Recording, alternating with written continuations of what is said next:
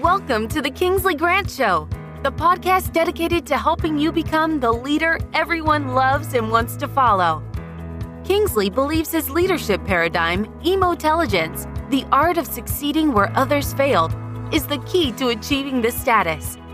On this show, Kingsley guides you through the uncharted waters of emotional intelligence and leadership essentials, with the guarantee that upon exit, you will become more skilled in relationship management, decision making, and job performance.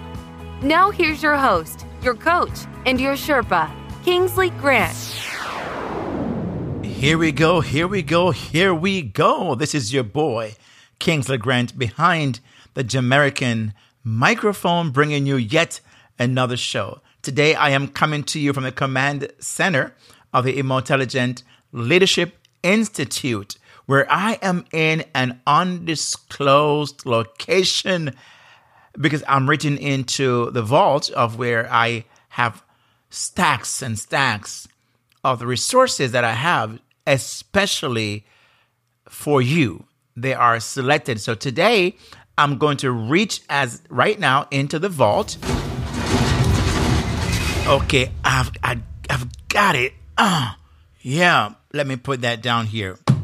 All right, we've got it. We've got it. So today we are going to really get into a topic that I believe business owners and leaders truly need to pay attention to.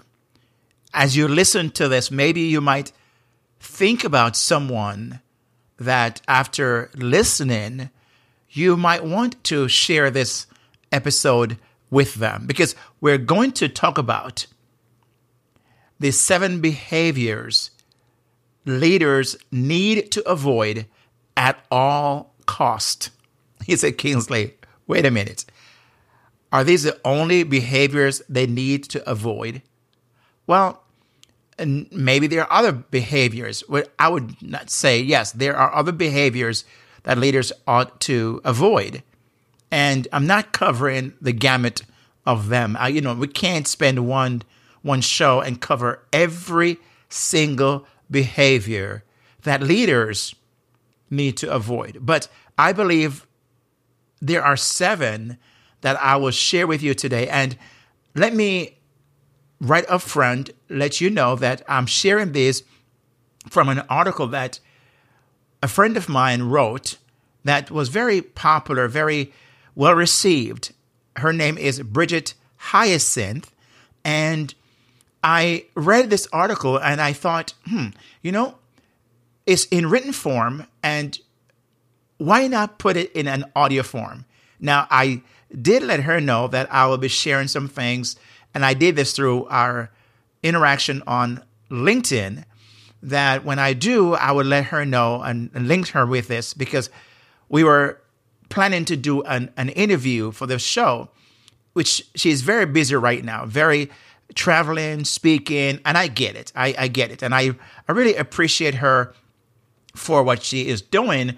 And I applaud the work she does because she is truly hitting the, the nerve of not just leadership, but also HR and what needs to happen. And her main theme is putting human back into hu- human resources, that our humanity back in human resources. So I wanted to make sure I upfront in transparency share these that every these seven things I'm sharing I resonate with and I'm going to use because normally when I read and do my research for my podcast, I will read with an, uh, a peer review article, whether from a book or I listen to this on, on YouTube or wherever it is that what media I use, I will then take and you know put my own spin and will say here are seven things that I found and and make it mine. But I wanted to use her own words, the seven.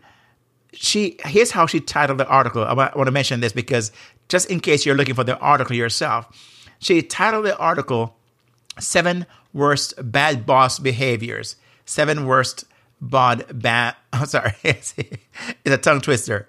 Hey, Brigette, see, you gave me a tongue twister. Seven worst bad boss behaviors, right? And, and she talked about the idea of the toxicity, which I've also talked about on this show.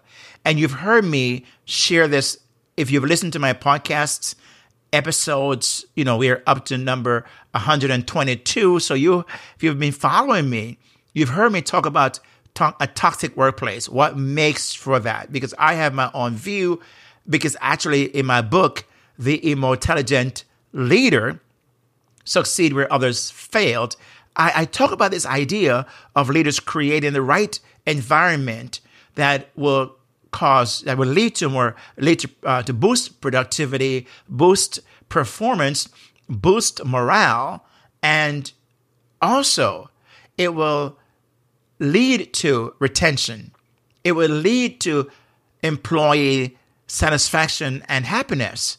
And I talk about those, what really leads to that. So if you have not listened to that show, you can go back and you, you will see my the title of my show pretty much explicit will tell you what it is the show is about. But this time, when I did this rating on this this um, posts that Brigette posted, I, I thought that hey, you know, when she can come and share with her own first person voice. In the meantime, I thought it was a very pertinent, very timely article that I wanted to share with you because I believe that companies that have hired and spent all this money, maybe your company, maybe through training, through hiring and all that stuff, and, and they're not getting the results they're looking for. And they're wondering possibly why. Why why are they not getting the results? And I believe that what Brigette have outlined here in this article, these are possibly reasons. And so if you are an owner of a company and you're wondering, why are we having all this turnover? And you might be listening to people who are telling you that, yeah, it's because, and, and, and most times it's not taking responsibility. It's not saying, you know what, I believe I'm the cause. Who's going to say that? You know, who's going to say, I believe I'm the cause or the reason why people are leaving? No, they're not going to say that. They're going to point out everything else, right?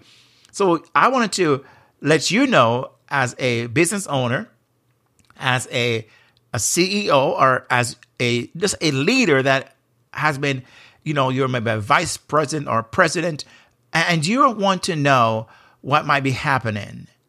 And then also, if you're now you're not any of those, but you are a leader, given the responsibility of leading your team, and you probably is not aware of what's happening because nobody is telling you, nobody is talking to you, and you're guessing, which is really unfair because you have to you have to try to figure out things on your own.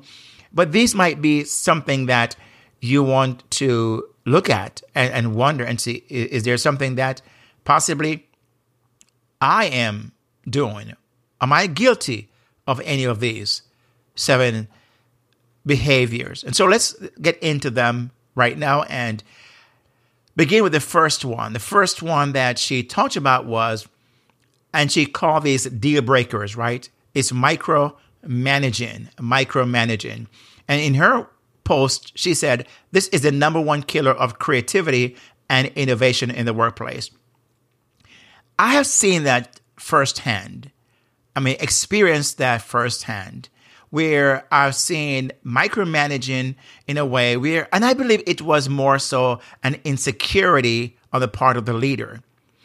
This person did not, number one, didn't have as the skills, the leadership skills, and or the emotional intelligence skills of self-awareness as the main one, for example, to really feel confident enough to release and empower their people around them to do the things that they've been hired to do. They, they, there's a control element. And so if the leader is a controller, control freak, and maybe if you are with that yourself and you want to be controlling of everything, possibly there could be some insecurity. And you're going to you're going to really choke the life out of your people. Leaders who do this choke the life. It really creates uh, uh, a suffocation. People kind of feel suffocated, right? Uh, they can't turn around. You're right there. They, they can't, and there's a constant sense of trust, you know, do you really trust me? And so it creates a distrust within the workplace. So when the micromanaging continues, are eventually your best people who are you know stars and when they're released to do the things they've been hired for and their passion they're they're only going to take but so much at some point the dam is going to break they're not going to continue to be stifled because they are not free to be themselves they're working under a condition that is just hazardous for their overall mental health and their creativity. So you can stifle innovation and really hurt your productivity. And the worst case scenario, you're going to have your best people leave and go and find a place where they can be free to be creative. That's number one, micromanaging. Number two, picking favorites. Now, and she says it's hiring and or promoting the wrong people. And, and this is what I find happens sometimes. I see where people are promoted because of a relationship. You know, it's who you, you've heard the phrase, right? It's not what you know, is who you know, right? Haven't you heard that? And I've seen some leaders who actually fall in this trap. They've kind of, you know, they want their yes men or yes women around them. And so they'll promote people who are going to kind of not challenge them and agree and go along. And so they, they will promote, promote people who are that way, or they may promote people who are have done well in the skill skilled area that they're working in. And and that's their, you know, that's the person's forte. That's their wheelhouse. That their sweet that's their sweet spot. So they'll do they excel there. And because of excel there, here is what the killer is.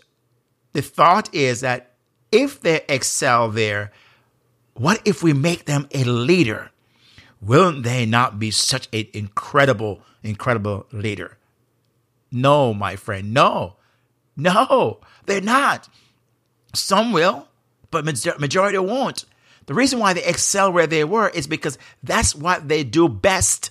That's the, you know, it's, it's uh, a round peg in a round hole. That's what's happening. You put them in a leadership position, and their personality, their wiring, all of that stuff is not leader oriented.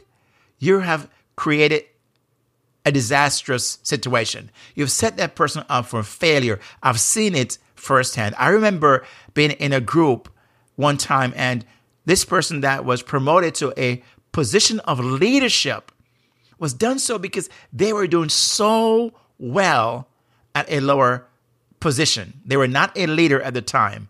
And they, they really just shone so brightly and they got promoted. And you could tell this is where they felt out of place. It, it just did, it just did not fit them. We felt it, we knew it, we saw it, and it wasn't too long before the person left and just left the organization. Just left because they cannot handle that.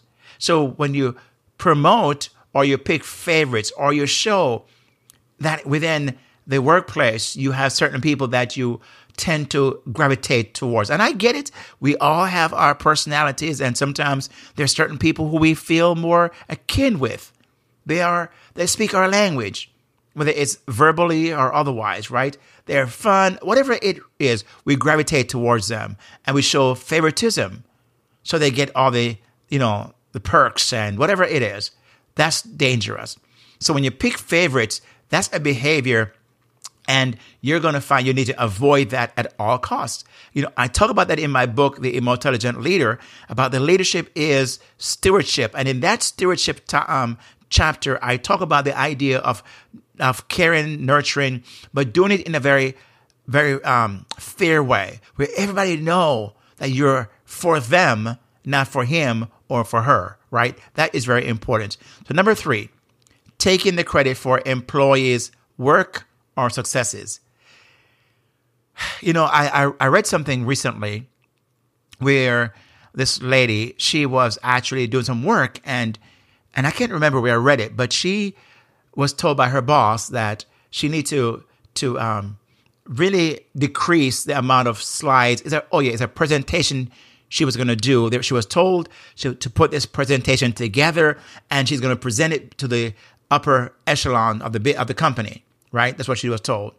She did all the work. She researched. She did as best of a job she could. The, the slides were immaculate. They were just a grade, you know, an, an A grade type of slide.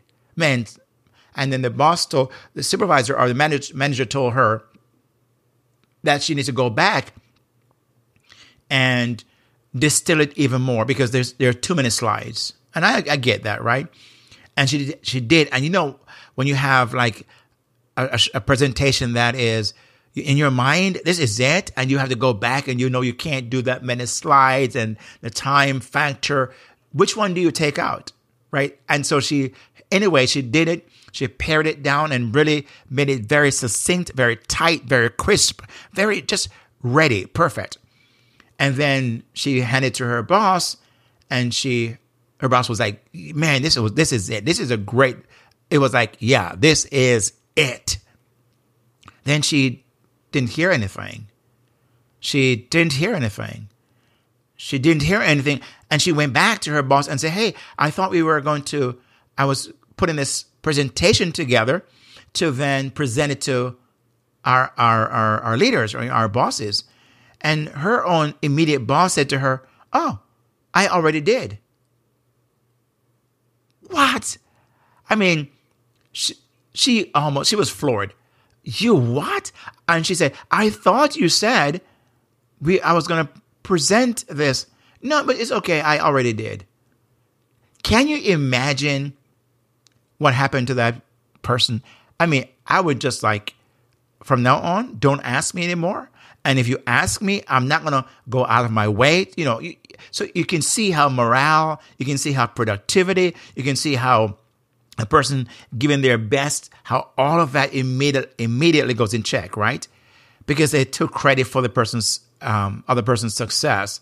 And so it's demotivating, right? It, it's not a motivating thing for somebody now to want to do and continue because they're going to think that's not right. That man, that just sucks. That just really, that was not fair, right? And they're going to have all of these things. And so what happened, guess what?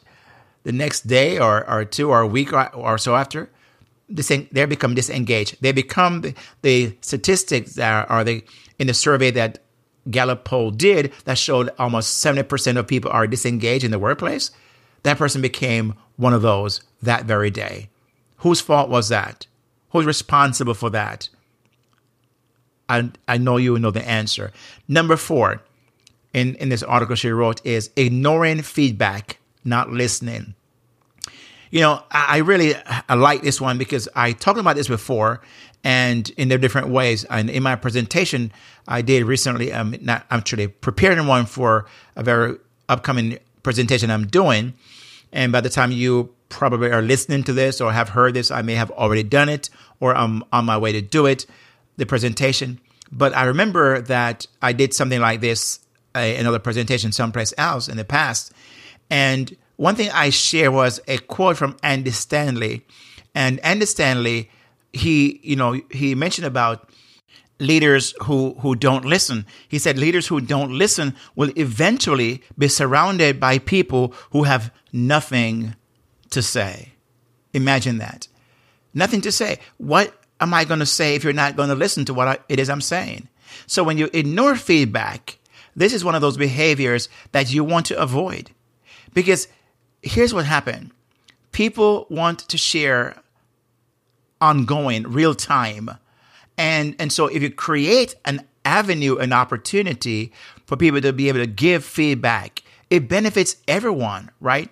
So what happened is that when people now are having maybe important information or something that they know could really benefit the organization, guess what's going to happen? They ain't going to say anything. Why should they? Do you blame them? So I know some feedback may not be what it is you want to hear, but isn't that what the beauty of all of this? If you can separate yourself from the feedback and realizing this person is just sharing information, and if I know there, there's no ill intent on their part because I know this person, I've gotten to know them, and I've created this avenue for sharing and your feedback with the with with me as a leader, then I ought to listen, right? So don't make the mistake of somehow ignoring, dismissing, and uh, under not you know dismissing or minimizing a feedback that somebody is gonna give, right? So ignoring feedback and not listening is a number is also a um, a game killer. It's really a as she put it. I want to use her her own word here, right? She says these are deal breakers for her and for people who are in the workplace. So ignoring feedback is number four. Number five, not standing up for employees. You've heard many times how some leaders throw their employees under the bus, right? They, the first thing they do is find a way to deflect and point a finger and blame somebody else. It's not taking responsibility. You know, when I talk about the, the, the, the R's of remarkable leadership, one of the R's I talk about is responsibility. How responsible you know, do you act in a responsible way? Do you take responsibility for whatever, for what happens? You know, I read a, a post recently by this guy. His name is um, Jeff Goins. And Jeff Goins was sharing about, an, in this post about leadership. And he said he was away at some conference or on vacation, something like that. And one of his people he hired did something and made a mess of something and caused cost him his business with the customer that the mess was made. And then what he did was, even though he was not there, he was um, either on vacation or away at a conference. He took responsibility. He took the ownership and went back to the customer, took responsibility, and the person, the employee who had messed things up, knew that he took responsibility. And he said, you know, ultimately, the buck stops with me. I hired that person. And it's my responsibility to have either communicated better or trained better. Which is it? And so he, this person, he said, I hired her.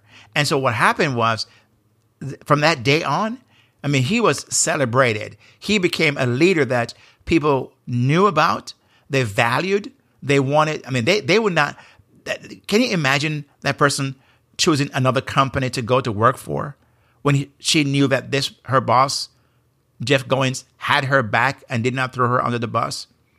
Oh, come on. I, I believe that she is a lifer, right? Unless somehow she, you know, whatever she trans transitioned to something else, whatever may happen. But she, that day, she learned something about her boss. He stood up for her. He did not, you know, and some some some leaders have heard this cliche or this statement that employees, you know, um, customer first, right? Customer first. But I like what, um, you know, I like what, um, uh, what's his name from Virgin Airways? Um, I'm seeing it, Branson. yeah, Richard Branson said, right? He, he talked about the idea of um, treat, I mean, train your people so that they might leave, but treat them so much, so well, they don't want to. And he talks about the idea of putting your employees first. And, and so one of the things I've come up with lately that I'm going to share about in the near future is that, you know, how we hear many times, you know, the bottom line. What's the bottom line? It's the bottom line, right? And I'm thinking, okay, what is the bottom line? What is that? And I could, if I ask you, you probably say, oh yeah, it's profit, it's making money.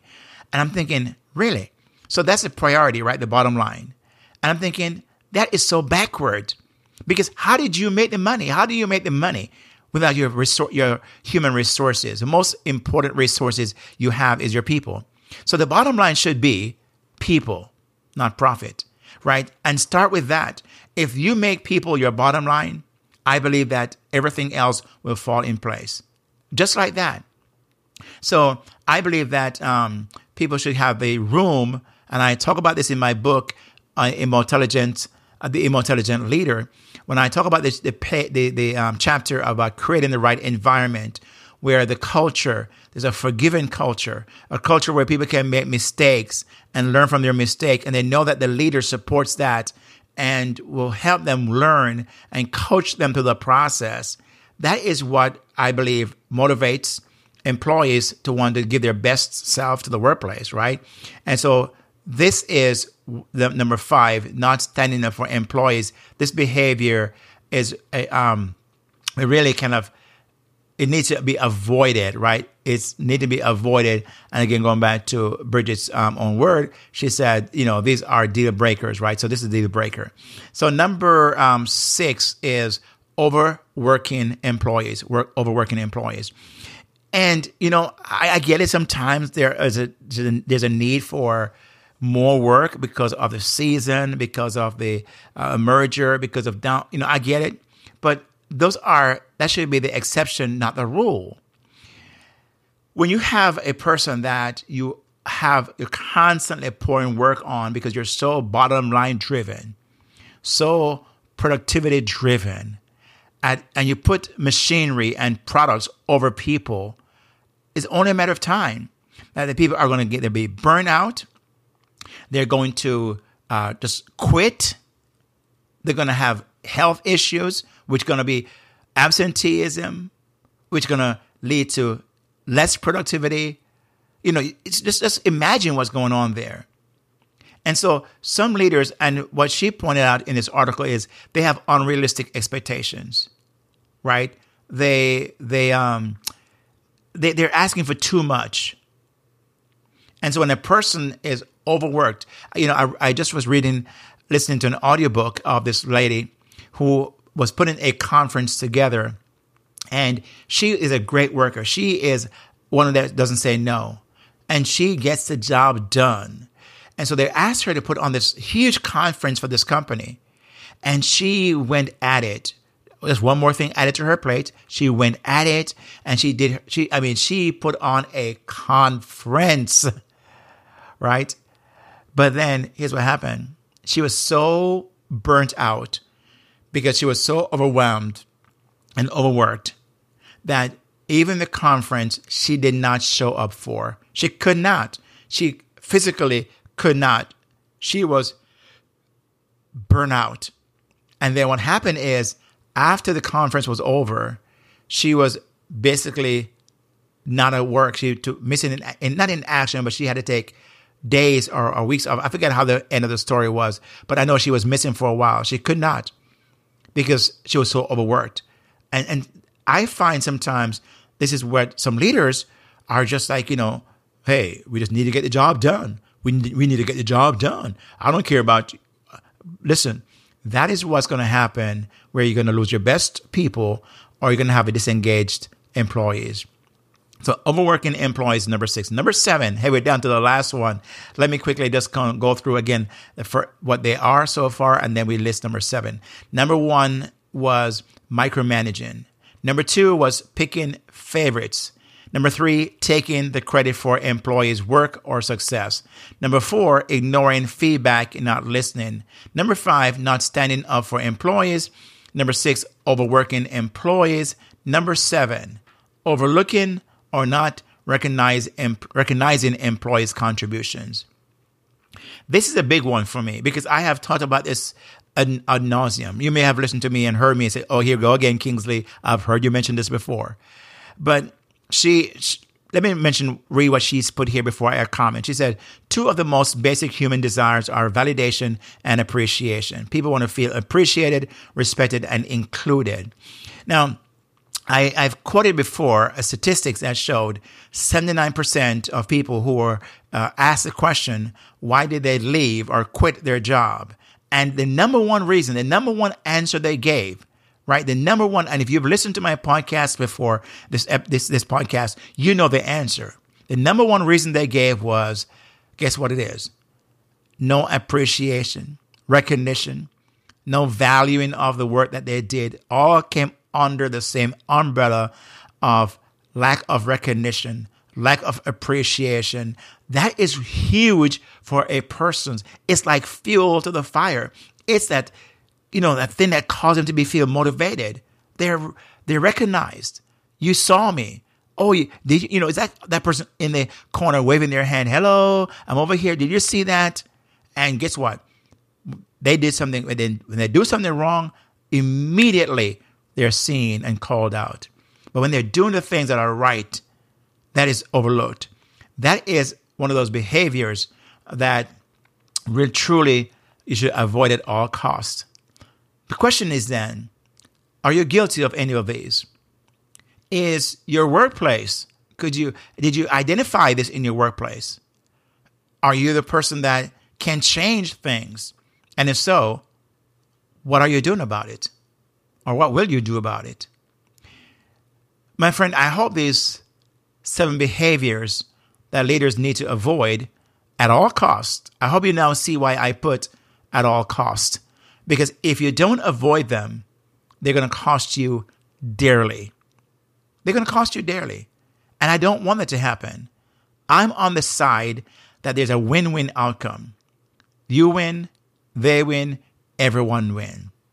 And my friend, I mentioned in my book, The Emotelligent Leader, Succeed Where Others Failed, and you can have it. It's available on Amazon. You can go in Amazon and get it. I would encourage you to do that and you'll find the chapter I've I've mentioned just now.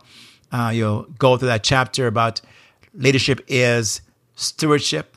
It's my leadership model that has seven essential traits of leadership that all leaders need to know. And I've outlined all seven essential traits in that. Want to encourage you to get a copy of that book and tell somebody else about it. And if you are a person that would like to kind of redefine, you know, re kind of revisit your leadership makeup. Maybe you uh, need some coaching.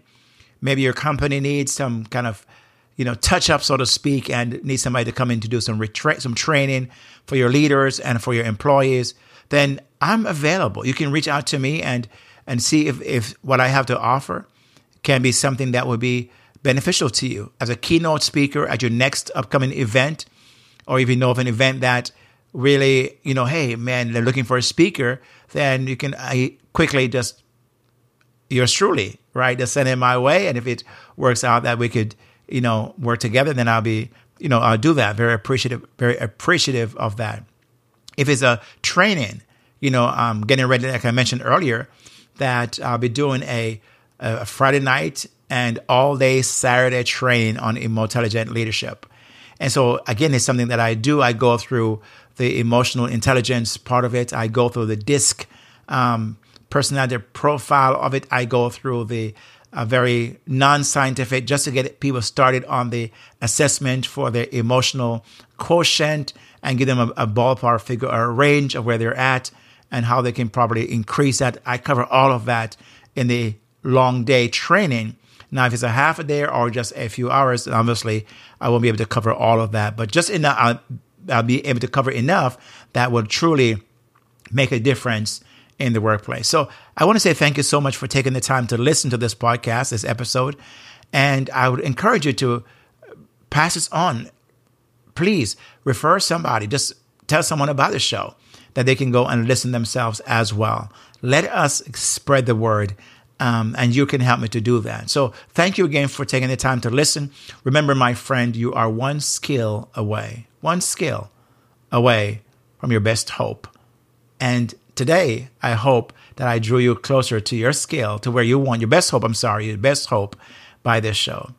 With that said, my friend, peace out. God bless. Oh, before we do that, remember, we've got to put this back into the vault. So let's put this episode back into the vault. Here we go, here we go. There it is. Now it's tucked away. I can safely exit the command center of the Emotelligent Leadership Institute and so now I can now say to you, with that said, peace out, God bless, and I'll see you on the flip side. Yeah.